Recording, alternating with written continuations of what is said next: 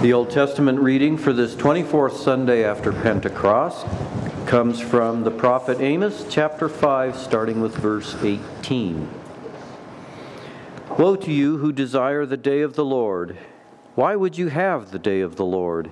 It is darkness and not light, as if a man fled from a lion and a bear met him, or went into the house and leaned his hand against the wall and a serpent bit him. Is not the day of the Lord darkness and not light, and gloom with no brightness in it? I hate, I despise your feasts, and I take no delight in your solemn assemblies. Even though you offer me your burnt offerings and grain offerings, I will not accept them. And the peace offerings of your fattened animals, I will not look upon them. Take away from me the noise of your songs to the melody of your harps I will not listen. But let justice roll down like waters, and righteousness like an ever flowing stream. This is the word of the Lord. The epistle reading comes from Paul's first letter to the Thessalonians, chapter 4, starting with verse 13.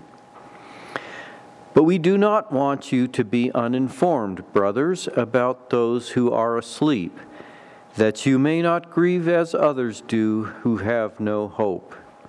For since we believe that Jesus died and rose again, even so, through Jesus, God will bring with him those who have fallen asleep.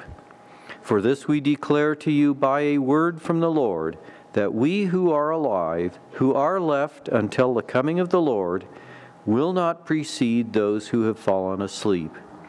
For the Lord himself will descend from heaven with a cry of command, with the voice of an archangel, and with the sound of the trumpet of God. And the dead in Christ will rise first. Then we, who are alive, who are left, will be caught up together with them in the clouds to meet the Lord in the air. So we will always be with the Lord. Therefore, encourage one another with these words. This is the word of the Lord.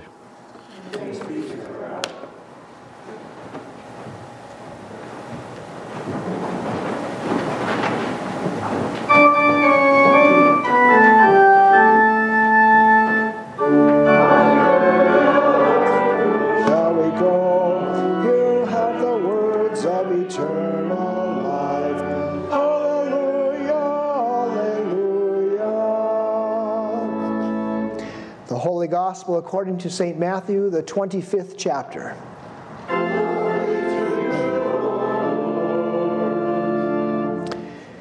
Jesus said, The kingdom of heaven will be like ten virgins who took their lamps and went to meet the bridegroom. Five of them were foolish, and five were wise. For when the foolish took their lamps, they took no oil with them, but the wise took flasks of oil with their lamps. As the bridegroom was delayed, they all became drowsy and slept. But at midnight there was a cry Here is the bridegroom, come out to meet him. Then all those virgins rose and trimmed their lamps. And the foolish said to the wise, Give us some of your oil, for our lamps are going out. But the wise answered, saying, Since there will not be enough for us and for you, go rather to the dealers and buy for yourselves. And while they were going to buy, the bridegroom came, and those who were ready went in with him to the marriage feast, and the door was shut. Afterward, the other virgins came also, saying, Lord, Lord, open to us. But he answered, Truly I say to you, I do not know you. Watch therefore, for you know neither the day nor the hour. This is the gospel of the Lord.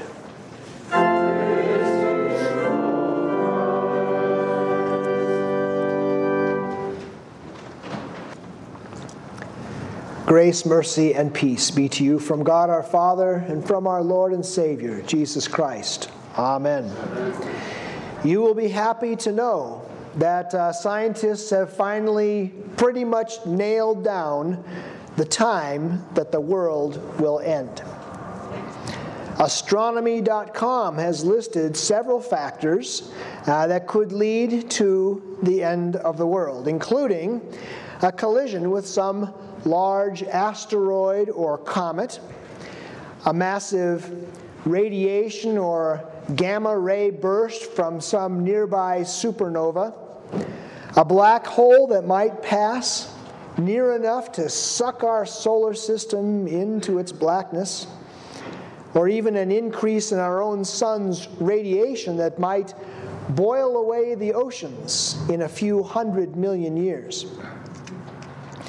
Bottom line, astronomy.com puts the end of our world at somewhere around 1 billion years from now. So, it's safe to say that if you're uh, booking a cruise to Jamaica for next year, you're, you're good. Uh, go ahead and get that education, make those plans for retirement because uh, looks like we'll be around for a while yet. Although God may have something to say about that. Several thousand years ago, the inhabitants of a certain city decided that they should make a name for themselves. They came together and they began building a tower that would reach up into the heavens, a project that would bind them together as a people so that they would not be dispersed throughout the earth. But they left God out of their plans, and God had something to say about that. Pharaoh decided that he had acted a little hastily out of fear in letting the Israelites uh, go from Egypt. And so he gathered his chariots and he set out with his army to recapture Israel and bring them back to Egypt and enslave them once more. But God had something to say about that. 2,000 years ago, the religious leaders in Israel decided that they should put to death one man who claimed to be the Son of God. They wanted to stop his voice, they wanted to stop his influence, eliminate him. They killed him, they sealed his tomb, and they set a guard so that that body would stay there in the tomb and his followers would disband. But God had something to say about that. There have been many great thinkers, philosophers, even scientists in our own day who have made statements, even careers, out of denying the existence of God.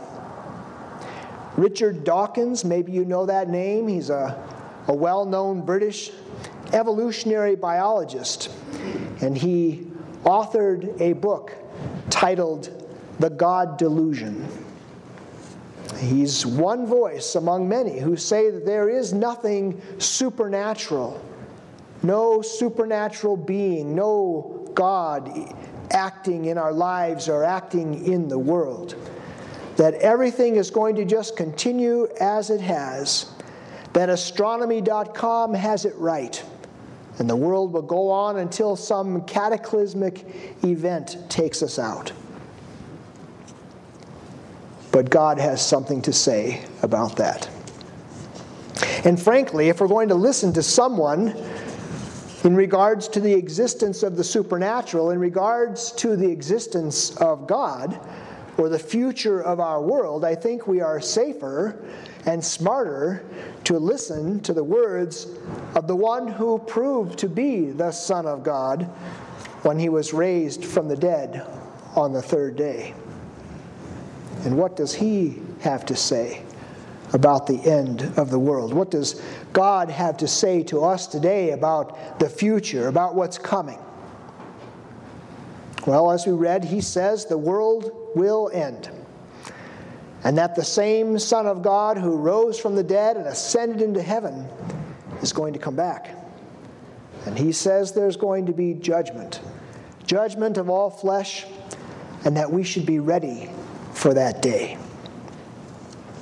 In the scriptures that we read today, all three of them are about the end of the world. They're about the day of judgment and what it means for us. The, pro- the prophet Amos, writing about 3,000 years ago, his words are true for us today too. Maybe some of that uh, resonated with you this morning. He warns God's people against their sin, against their trust in idols and in other gods, trusting those things instead of putting their trust, their hope in the true and only God. The people mingled their own religious practices with the pagan religious practices around them. And God says through his prophet that he's not going to accept their sacrifices.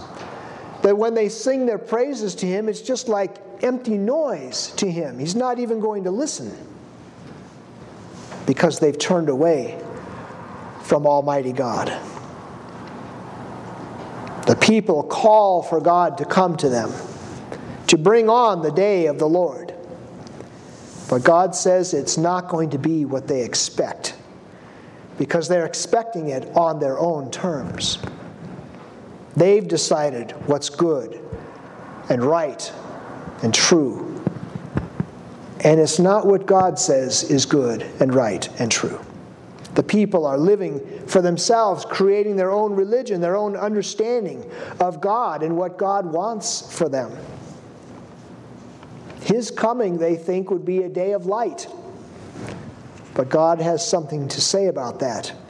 The day of the Lord, he says, will be a day of judgment, a day when Syria is going to come and take them out of their land and take them to captivity. Judgment for their unbelief and their idolatry. God has news for them. It'll be a day of darkness and not a day of light. It's a sobering reading, uh, and it's one that's very applicable to us in our own day. What do the voices in our day say about religion or about the existence of God? How many voices like Richard Dawkins are out there confidently telling us that there is no God, that his word is not to be believed, not to be trusted, that the only things good and right and true are, well, whatever we decide are good and right and true. They say that the cataclysmic event that will end the world is not going to be the return of the Son of God in glory. That's just myth. That's just legend. You can't trust that. But of course, Jesus has something to say about that. And in our gospel reading, it's Holy Week. Jesus has come to Jerusalem for the final time. His crucifixion, his resurrection are just days away. And he speaks about the end times. He tells his disciples a parable describing his coming judgment. Then the kingdom of heaven will be like ten virgins who took their lamps and went to meet the bridegroom. Five of them were foolish, and five were wise. For when the foolish took their lamps, they took no oil with them, but the wise took flasks of oil with their lamps. As the bridegroom was delayed, they all became drowsy and slept. But at midnight there was a cry Here is the bridegroom, come out to meet him. Then all those virgins rose and trimmed their lamps, and the foolish said to the wise, Give us some of your oil, for our lamps are going out. But the wise answered, saying, Since there will not be enough for us and for you, go rather to the dealers and buy for yourselves. And while they were going to buy, the bridegroom came, and those who were ready went in with him to the marriage feast, and the door was shut. Afterward, the other virgins came also, saying, Lord, Lord, open to us. But he said, Truly I say to you, I do not know you. Watch therefore, for you know neither the day nor the hour. I want to think first that this um, parable is told to the disciples, it's told to his believers, to his followers. And so it's spoken to you and to me today just as well. To them, sitting outside of Jerusalem on the Mount of Olives, that's where this was, was told to them 2,000 years ago. And to us today, Jesus has a warning watch, for you don't know the hour. And this parable is about a wedding, right? It's about a bridegroom coming to meet the bride. They're going to go into the wedding feast. It's all joy and laughter, right? Except for one or two phrases that are in there, right? Right near the end, the door was shut. Now, I would bet that most of you, like me, have experienced uh, being locked out more often than I care to, to say. Close that front door, don't have my keys. How am I going to get in? You're shutting the car door, and before it hits, you're thinking, wait a minute, and then it shuts, and your keys are still in the ignition. And you're thinking, now what do I do? And maybe you can get on your phone. Thank God for our cell phones, right? Get on our phone and call and say, Can you come? Can you bring me an extra key? Do you have a key with you? Maybe they do, maybe they don't. Maybe you're nowhere where they can get to you. Maybe in the end you have to even call a locksmith or maybe a roadside assistance or something, somebody to come and get you in. Somehow, finally, you get back in.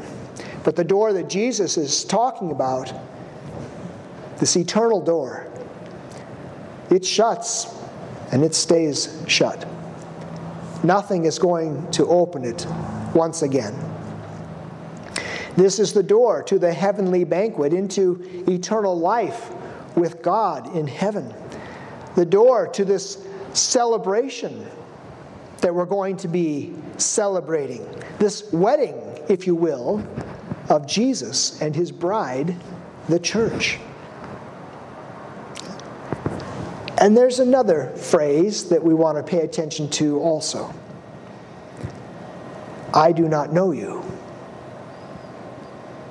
You see, when Jesus comes back, it is going to be for judgment.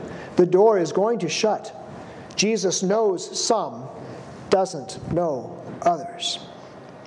And we see clearly from this parable that, contrary to what many people believe, not everyone is getting into that banquet hall. But some do. Some are invited in. And who are they? Who are they in the parable? Why do they get in? In the parable, it's those who have oil. Now, oil is a pretty valuable commodity in our day and age, right? Texans and Saudi Arabians and Jed Clampett are all glad to sit on thousands of barrels of oil. But that, of course, is not the oil that Jesus is talking about in his parable. The oil is for their lamps. The oil represents faith. Faith in Jesus Christ as our only Savior from sin. And the prophet Amos, he preaches to the people. He's urging them to turn from their sin, to return to the true worship of the only God. Only in God is there salvation and eternal life. And Jesus speaks in his day as a prophet and urges the same thing. Turn from your sin, accept the Son of God, accept the Savior, accept him as the atoning sacrifice, as the Lamb of God who takes away the sin of the world. The only difference between those in the parable who enter the feast, who are known by the bridegroom, and those who are left outside when the door is shut, those who are not known by the bridegroom, the only difference is whether they have oil for their lamp. You can't buy that kind of oil. You can't pump it from the ground. There are no dealers that sell it, not at midnight, not in the daylight. That oil is a gift from God. It is the faith created in our hearts by the Holy Spirit through the, through the living and active Word of God. Do do you believe that you are a sinner in need of forgiveness? Do you believe that Jesus Christ is the Son of God who was born as a man to take your sins to the cross? Do you believe that he bled and died for you? That he rose from the dead on the third day, that his blood atones for your sins, and that makes you right with God, then your lamp is burning brightly, and you have a flask of oil as you await the return of your Lord. You have that active and living faith that clings to Jesus and to his saving work for you. When the bridegroom comes, when Jesus returns, he will say to you on that day, Enter into the feast. Come into eternal life, because I know you. You are one of mine.